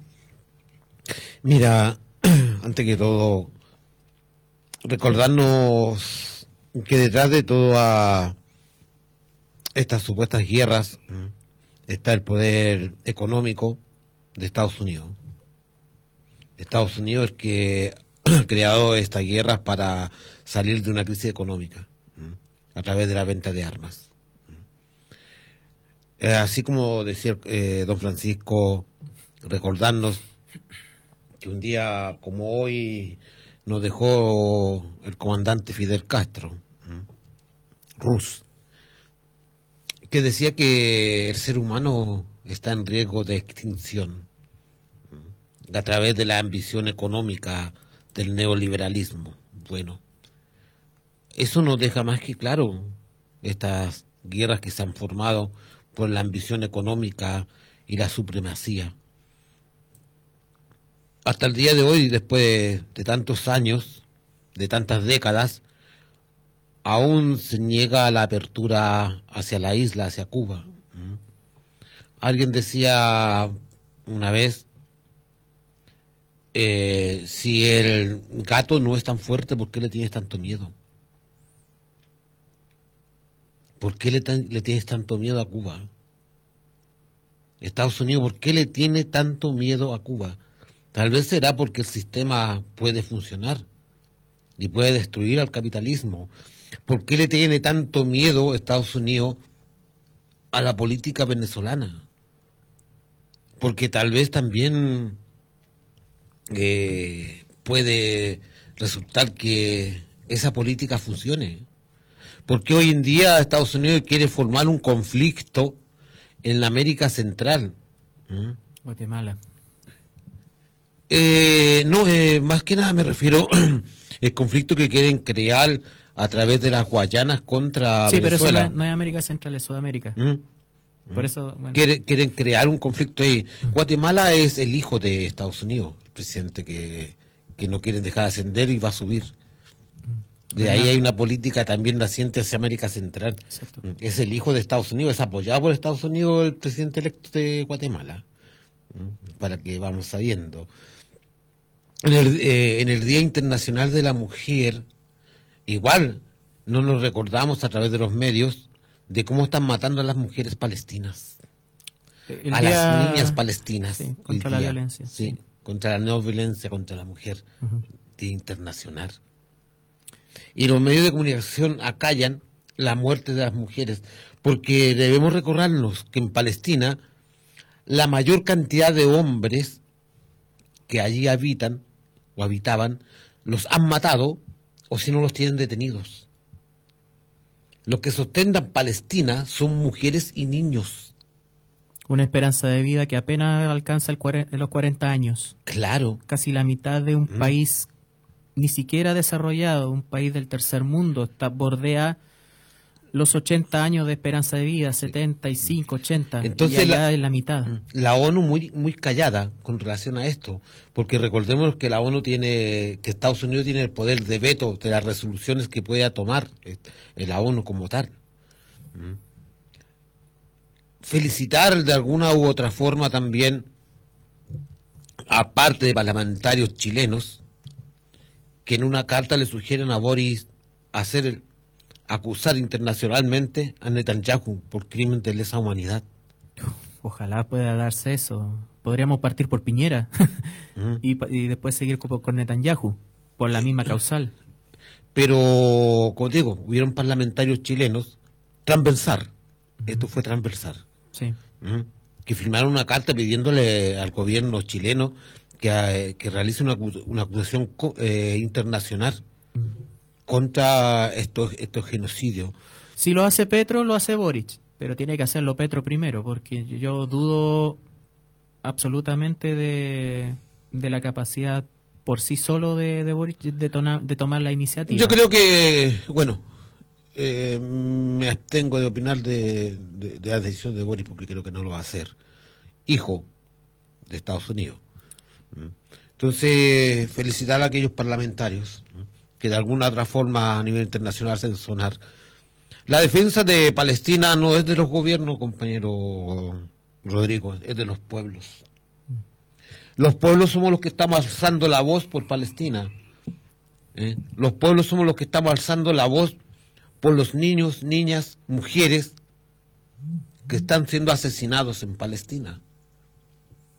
Somos los pueblos, somos los ciudadanos, no son los gobiernos, porque los gobiernos tienen conversaciones económicas entre ellos. Dentro de eso, sí. Eh, Oveja, no sé, ¿quiere leer Eh, algunos sí, comentarios, algunas eh, cosas? Contarle a la, a la gente que estamos en el 102.3, Nuevo Mundo Curicó, 12 de la mañana con 24 minutos. Y en Facebook tenemos algunos comentarios. Una fiel auditora de nosotros y fiel compañera también al momento de comentar. Soraya Rodríguez dice... González. Rodrigo- González, perdón. Dice, Rodrigo, el gran monstruo del mundo son los Estados Unidos. El águila quiere comer y dominar el mundo.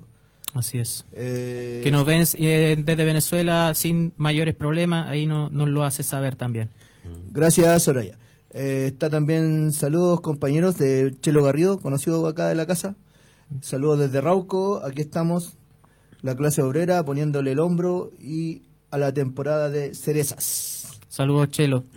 Eh, profe, dale. Sí, sobre el comentario de Soraya González, quizás después lo vamos a vincular con el caso de Argentina, pero enfocado plenamente en lo, en lo de Palestina y lo de las guerras.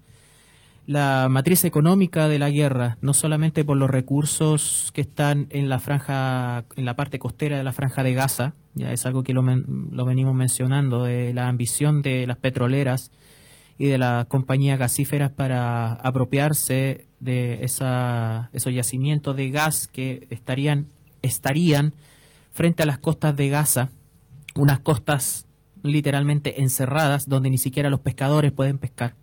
¿ya? O sea, imagínense, eh, Chile las 12 millas para la pesca artesanal, en el caso de la franja de Gaza no tienen ni siquiera una milla, porque ahí ya tienes eh, embarcaciones israelíes apuntando a los pescadores constantemente. O sea, ni siquiera la pesca de orilla se puede desempeñar. Eh, esa ambición económica, cómo también digita esa ambición económica y esas redes la actitud de países que supuestamente tienen alguna vinculación cultural con el pueblo palestino, caso de Arabia Saudita, caso de los países del Oriente Medio, que normalizaron, comillas, sus relaciones con Israel, a excepción de Irán, obviamente, que como el gran enemigo de, de- del sionismo en la región.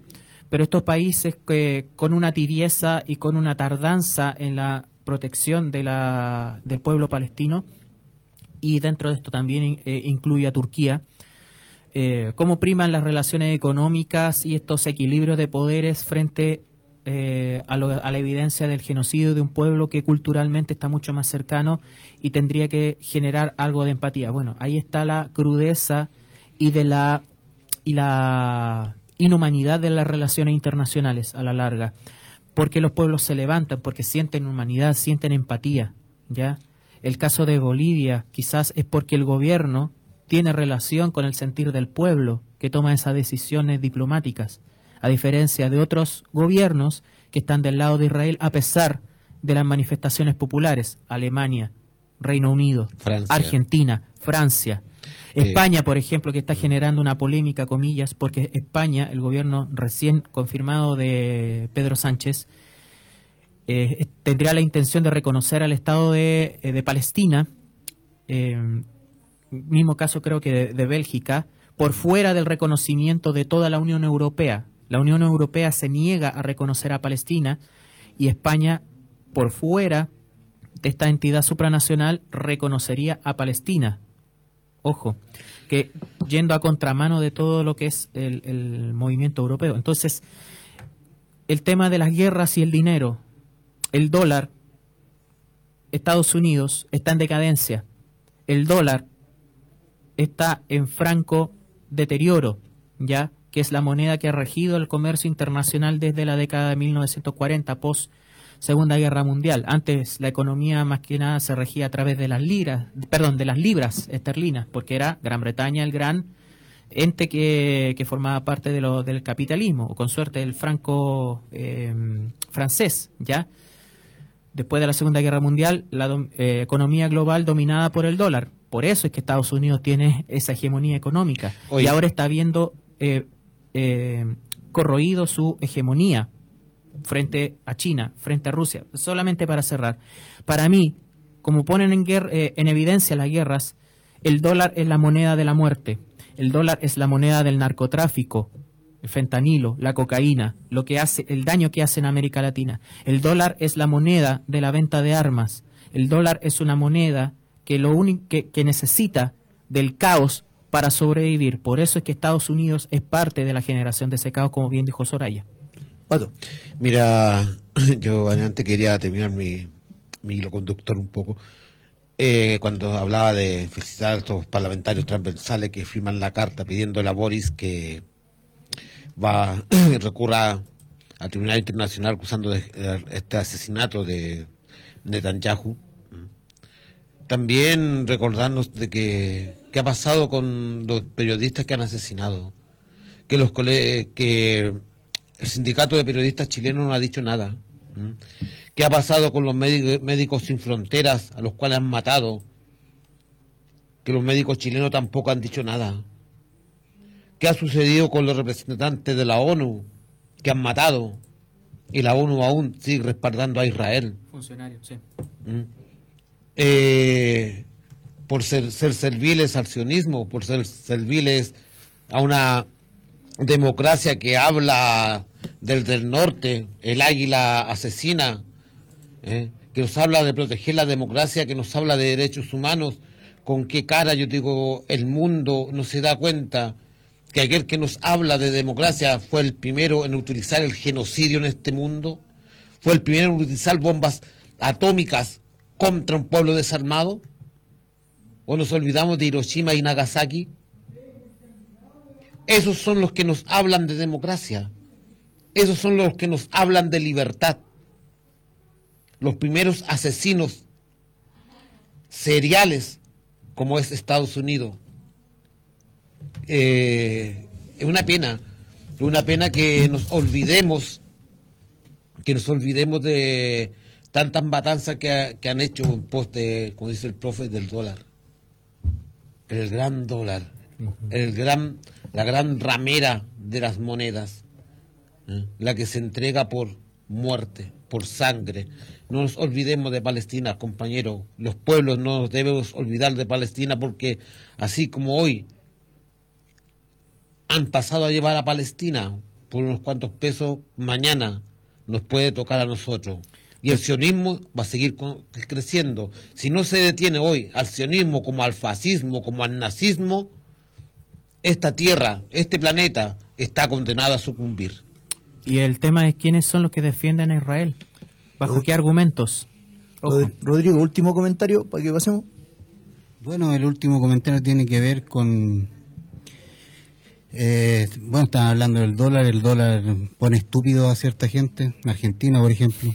Eh, cuando te hablan del dólar, un, un enfermo, eh, también que apoya el sionismo, el, el genocidio, eh, al segundo día de su elección como Milei, eh, ¿cómo se dice? Cuando sale con su bandera de, de Israel, Claro. del, del Estado de Israel celebrando, o sea, eh, el dólar te, te enferma, el, dólar te, te deja demente, embo- eh, te emboba, y así lo ha demostrado la sociedad argentina estos días. Pero antes de cerrar, creo que de cerrar lo de Palestina, creo que el pueblo siempre se va a manifestar, el pueblo siempre va a tener una voz, eh, pero sí los gobiernos son importantes. Sí los gobiernos son importantes porque ellos son la caja de resonancia dentro de toda esa bolsa que hay de, de líderes y cosas, la ONU, la... Entonces sí los gobiernos tienen que tomar, como dijo el profe de Bolivia, cierta sintonía con el pueblo. Y si, y si el pueblo te está pidiendo, por ejemplo, te- el pueblo te está pidiendo que tú vayas a la Haya o que vayas, no sé, eh, A la Corte Penal Internacional. sí. Claro, la Haya. Eh, A poner un recurso contra Netanyahu, ¿por qué no le haces caso al pueblo? Si tú fuiste elegido por el pueblo, entonces eh, acá debería ser eso. Los gobiernos sí tienen que ver bastante. Eh, para cerrar. Profe. No, solamente cerrar el tema de Palestina. Hay muchos ejemplos eh, fundamentales que muestran la psicopatía del- de estos sionistas. Por ejemplo, soldados que una vez arrasado Gaza toman la guitarra de un ciudadano palestino que tuvo que abandonar, an- abandonar su vivienda. Ladrones. Si ese, si ese es el pueblo elegido, parece que alguien eligió mal. Eh, tomando la guitarra de un palestino que abandonó su casa, por ejemplo, y que eh, se difunde a través de redes sociales, de este famoso TikTok. Ahí hay otra cosa que embrutece y estupidiza a la sociedad. Eh, lo que decíamos sobre la, la supuesta tregua eh, que se inició a las 7 de la mañana, hora de hora de, Oriente Medio, en la jornada de ayer, donde los israelíes, los sionistas, lanzando panfletos de que tenían prohibido retornar a sus lugares de los cuales fueron expulsados, la detención del director del hospital Al-Shifa, Muhammad Abu Salmiya, por parte del ejército israelí, y bueno, no nos vamos a centrar la discusión en la cantidad de personas porque no son una cifra, son una muestra de la inhumanidad de este planeta y de cómo nuestro silencio, eh, validado también por los medios de comunicación, no, no porque nosotros nos, silenciemos, sino que el, al clamor general que debería ser mucho más fuer- fuerte, incluso superando las censuras, las barreras de los medios de comunicación para defender al pueblo palestino todavía eh, no alcanzan a que eh, la reacción internacional pueda tener un- una vuelta de tuerca para proteger la vida de los palestinos, como si lo hace, por ejemplo, y esto lo tengo que destacar, el Club Deportivo Palestino de Chile, que constantemente es el bastión a través del fútbol, a través del deporte, de la memoria del pueblo palestino y de la causa. Eh, profe, aprovechando que tú tienes la palabra, eh, tuvimos elecciones el fin de semana pasado en Argentina. Si vamos a darle poquito tiempo, Démosle un, yo creo que igual es como importante darle ese poquito tiempo por mm, las repercusiones que tienen nuestros vecinos, obviamente. Sí, tampoco estamos para avivar giles. porque tiene muchas lecturas es, para nuestro país, eh, sobre todo para las ultraderechas. Pero el tema de Argentina, así como en, en su momento en la primera vuelta destacamos de que mm, la primera mayoría o mayoría relativa la había conseguido el peronismo con Sergio Massa, eh, no fue suficiente. La situación del país es tremendamente crítica. Están ante, estuvieron ante la elección en el balotaje o segunda vuelta de dos eh, fórmulas eh, nefastas, ya desde el punto de vista económico, ya que eso es lo que en realidad ha inclinado la balanza de los sectores eh, eh, de los ciudadanos argentinos y cómo se arrastran a través de la de los de la política por fuera de lo tradicional fuerzas como las de Milei, por la ultraderecha, estas posturas libertarias, narcocapitalistas y etcétera, etcétera. El asunto es que, como decíamos, esa devoción por el dólar a veces hace embrutecer a los pueblos y además el tema de Argentina es eh, cómo está amarrada la economía a esta moneda. Deudas eternas, deudas insalvables o deudas que volvieron a ser tomadas luego de haber sido saldadas por gobierno de ultraderecha en esta decisión popular que ya está mostrando sus primeras volteretas, tanto que le dicen voltereta a Boric. Bueno, Milei decía que iba a romper relaciones con China, con el Vaticano y con Brasil. Al día siguiente, la política real le demostró a Milei de que no podía romper con China porque si no tendrían que entubarse las toneladas de soja que exporta su país por donde no da el sol. Eh, pero sí tiene el ánimo de privatizar. Habla mucho del modelo chileno, y eso yo creo que tenemos que hacerle hincapié al tema de Argentina. Nosotros no somos modelo de nada, para Argentina sobre todo. En salud, en educación, en obra pública. Entonces, esperar de que, bueno, Argentina decidió esto. Y es también una muestra de cómo muchas veces hay principios, hay valores, hay cercos que en momentos críticos de toma de decisiones muchas veces no son una suficiente barrera para el avance del fascismo o el avance de estas ultraderechas. Comentario cortito, chiquillos, cualquiera de los dos. Mira, mi comentario corto es lo que pasó en Argentina, la elección. Una, primero que nada, darnos cuenta que la elección de Argentina ha sido una de las menos votadas después de décadas. En participación, sí. Participación ciudadana, fue muy poca. Entonces tampoco hay que relevar tanto eso. ¿eh? Entonces el triunfo no fue realmente tan grande reconocido. A pesar de la diferencia de Sí. votos. Entonces, la diferencia- pueden haber 10, votaron 9, ¿cachai? y una cosa así. Casi el 50%, eh, menos, un poco menos del 50% de la ciudadanía argentina no votó. Rodrigo, antes de darte la palabra voy a hacer un comentario. Déjame- déjame dale, dale, dale, disculpa. Es simplemente darnos cuenta cómo la élite económica, política, utiliza la pobreza y engaña al pueblo con un discurso de un supuesto bienestar. Hoy en la en Argentina le vendieron la idea del dólar. Gente pobre que nunca va- va a poder dolarizar su economía, una cosa casi imposible. Acá en Chile a la gente pobre, nuestra gente, a nuestra clase, al obrero, le hablan de seguridad. Nos han inculcado y nos han metido el miedo y nos están vendiendo la seguridad. En Argentina les vendieron la idea del dólar. Acá no, mm, nos están vendiendo la idea de la, de la inseguridad. Cuando Chile aparece dentro del catastro como uno de los países más seguros de América La menor Latina. tasa de homicidio de América Latina. Rodrigo, el sábado, antes de la elección en Argentina, escuché dentro de las opiniones de los argentinos eh, una opinión que me quedó dando vuelta. El tipo dijo, estamos entre elegir morir de sida o morir de cáncer. Piolita. Como, como dijo el profe, fueron ambas. eh, la elección fue un- el mal menor o- y con otro desquiciado que al final te fue embobando a la gente, si en realidad eso, la gente descontenta, la gente que, esta gente que pensó que le iban a pagar el sueldo con dólares y empezó a cambiar todas las, empezó incluso en los restaurantes, empezaron a dolarizar ya y, y no es así la cosa, no es así, no iba a equiparar lo- el peso argentino con el con el dólar, o sea, no iba a hacer que... No iban a volver los 90. Claro, pues, o sea, no... Del uno a uno. Claro, el uno a uno, o sea, no...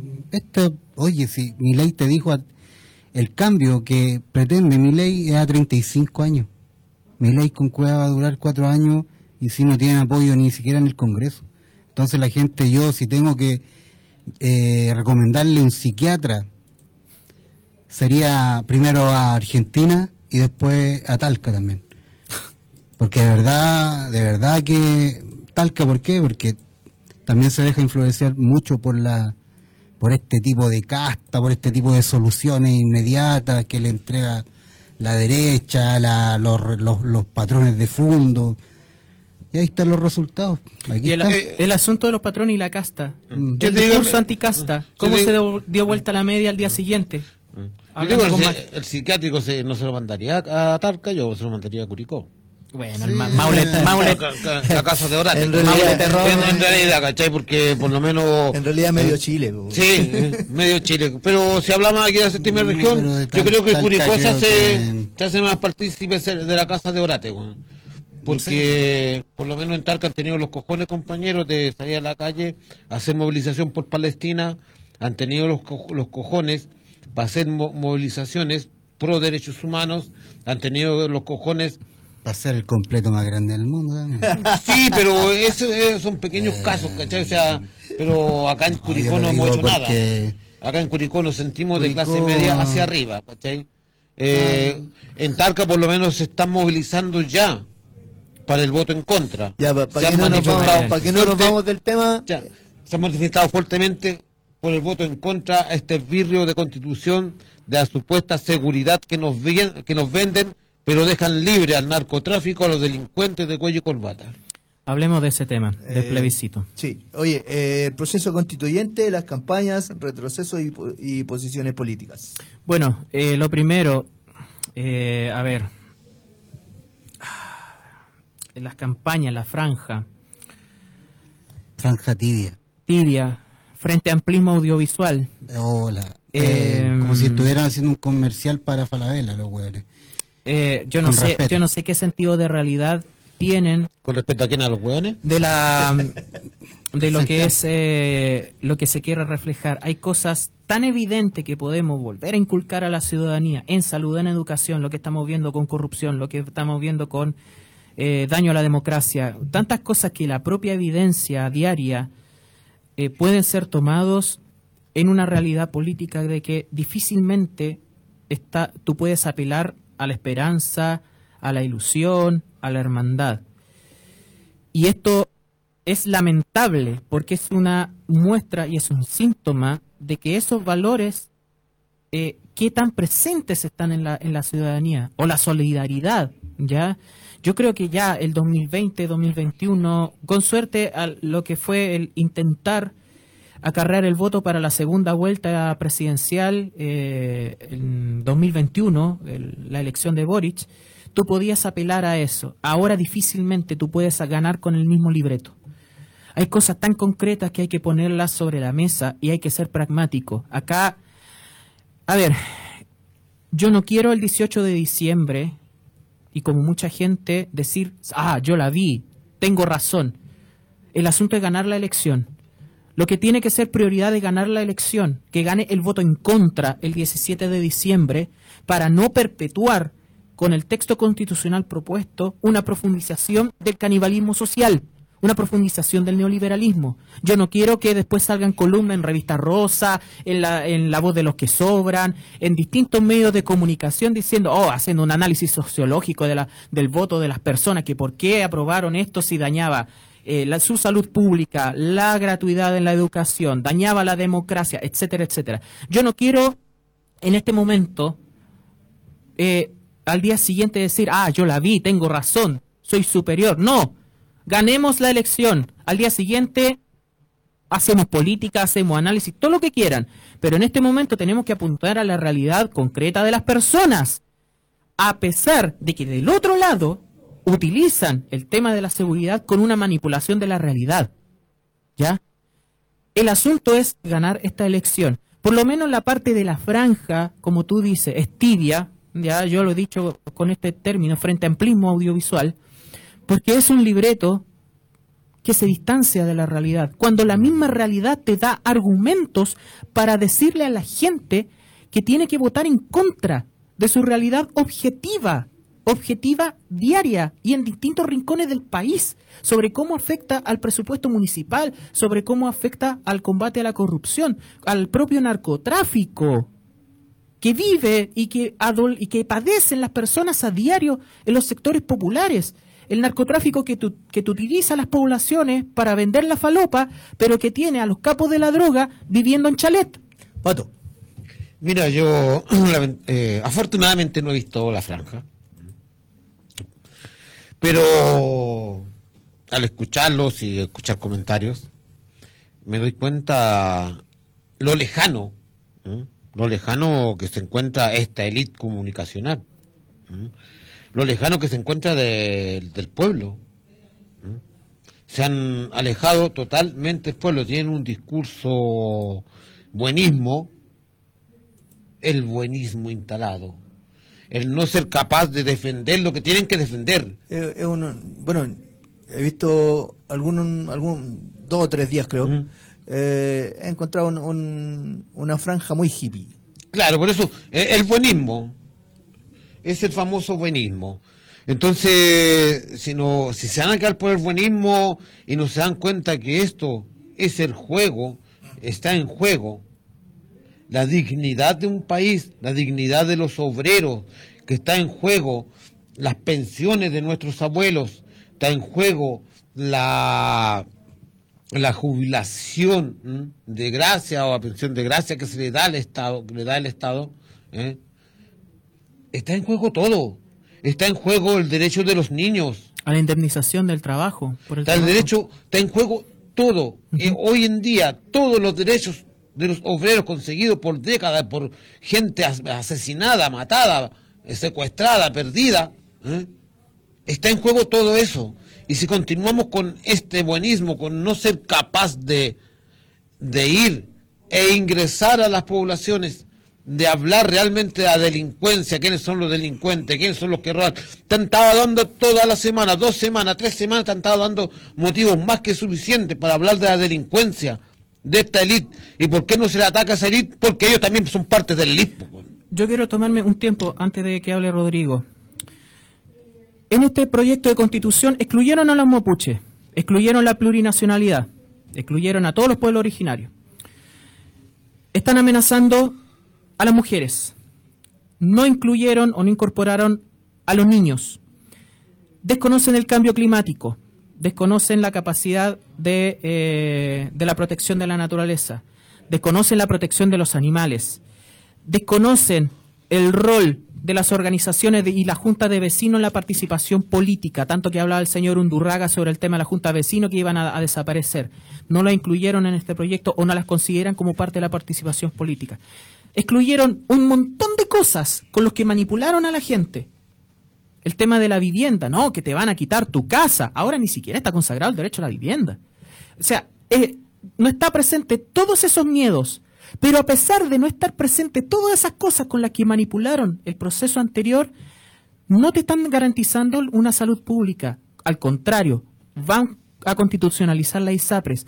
No te, a pesar de todas esas cosas que excluyeron, que apartaron para decir chilenos de bien, ya que esta constitución es para los chilenos de bien, a los chilenos no le van a garantizar la salud pública, no le están garantizando la gratuidad en educación, no le están garantizando pensiones de calidad, no le van a garantizar los derechos laborales. O sea, a pesar de todo eso que no está presente en este proyecto de constitución, tampoco están eh, garantizando cosas esenciales de la vida de las personas. Y eso quiere decir, en el fondo, de que este modelo y este neoliberalismo, como vamos a hablar de una, una frase que fue parte de la franja del a favor, en el fondo lo único que pretenden es conservar sus nichos de negocio y utilizar los derechos como un negocio privado. Rodrigo. En el fondo, decirle a los chilenos, como bien dijeron, y apareció en su franja a favor, que se jodan, a pesar de excluir a todos los grupos de, la sociedad mencionados y muchos más, ¿ya? Al no considerar sus derechos, su reconocimiento como sujetos de derechos, los niños, la infancia, las eh, neurodivergencias, etcétera, etcétera, tampoco te están garantizando salud, democracia, pensiones, trabajo, vivienda, medio ambiente, etcétera. Lo que están diciendo en el fondo, miren, esta constitución no, nos, no le importa al pueblo chileno. Como bien dijo esa frase, que se jodan. Y cuando dice que se jodan, nos está diciendo a nosotros y a toda la gente a la larga, porque no le están garantizando lo que hemos mencionado. Ni salud, ni educación, ni trabajo, ni derecho, ni nada. Profe, nos quedan nueve minutos, aprovecha de despedirte. aquí. Solo eso. Adiós. Chiquillos. Bueno, eh, ya el profe creo que hizo una campaña uh, diciendo casi todo, todo en realidad. Eh, y el momento de, de pensar de nosotros o de las personas, el compañero, amigo, gente del trabajo, que antes que vayan a votar piensen qué ha pasado con, su, con, con los abuelos, qué ha pasado con la ISAPRE, con, con todo este tipo de cosas, con las pensiones, de cómo le ha costado a tu vieja educarte, weón. Si no tenía plata, tú, cómo eh, pidiendo crédito, encalillado, endeudado, eso es lo que quieren. En realidad eso es lo que buscan. Si toda tu vida les falta esta constitución, están redactando, le falta solo poner la norma que te paguen con ficha y un, una, un ¿cómo se llama la, la galleta de campo y el pan. Porque de verdad que estamos retrocediendo años. Pero antes de ir a votar, acuérdate de eso, compadre. Y quiero dar dos opiniones antes de- y me despido de... Eh, como ya hemos mencionado todo lo de corrupción y todo, creo que el gobierno debería hacer un pacto, un, un pacto, por ejemplo, o sea, un pacto, un contrato vitalicio a, a CIPER. ¿Por qué? Porque llega antes que todo, compadre. Llega antes que los pagos, llega antes que los ratos, llega antes que el, que el, el- el pajarón que tienen de, de, de prevención del delito, que el único que cuando aparece es justamente después de un delito. O sea, de verdad, sí. Debería ser subsecretaría del delito consumado. Claro, oye, sí, es, por eso te digo que Chile también es un meme. Eh, entonces, CIPER se, otra vez nos salva también, nos comunica algo que eh, lamentablemente es así y por eso yo digo, el gobierno, vayan donde CIPER antes de ir a la PDI, vayan donde CIPER antes de ir a, a Servicio de Impuestos Internos y sobre Palestina lo último, ahí se demuestra la, la gente que está resistiendo, se demuestra el verdadero patriotismo de esas personas, el sentimiento de patria, no como estos inútiles de acá, estos imbéciles de acá que se creen patriotas. Eh, una cosa, eh, el nombre del responsable de la crisis de migración es Álvaro Belolio. Para que no lo olvidemos, lo vamos a seguir Sí, desarrollando. hermano del... Todos los Belolio. Pato. Eh, bueno, para despedirme, como decía Rodrigo, no, el profe dijo parte, no, no todo. Hay muchas cosas O sea, que faltan para ver eh, eh, este virus de constitución. Falta un montón y tenemos tres montón. semanas de Tenemos campaña. tres semanas de trabajo. Y recordar a la gente que también está en peligro la PGU, la pensión garantizada universal para nuestros viejos. Así que recuérdate, como dice Rodrigo, recuérdense, piensen bien lo que estaban haciendo, lo que están haciendo. No sean útiles, Mm. serviles ¿m? del- de un sistema neoliberal que no los va a ofrecer en nada. Así que para despedirme, gracias por la sintonía y no seamos lachos de la, de la coja.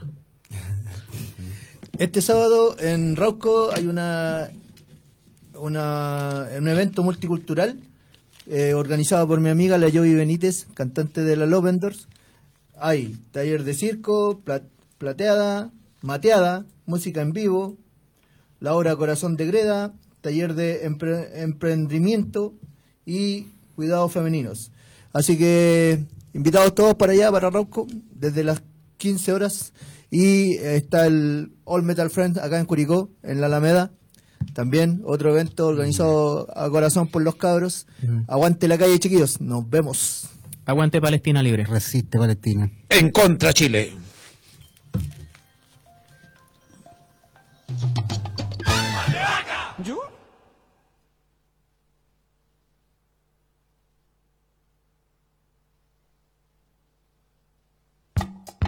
¿Aló? Con el señor Cabataz, por favor. Hombre, ¿qué pasa que no escucho esas máquinas trabajando? ¿Que no hay energía eléctrica? Pues lo que usan las viejas, pues, hombre. No me importa cómo, pero que trabaje, ¿me entiende? Que trabaje. Señorita Domitila, si llama a usted, dígale que iré a almorzar esta tarde. Porque tengo una reunión muy importante con los economistas. Y que el contador me traiga las ganancias del día. Porque necesito mucha plata.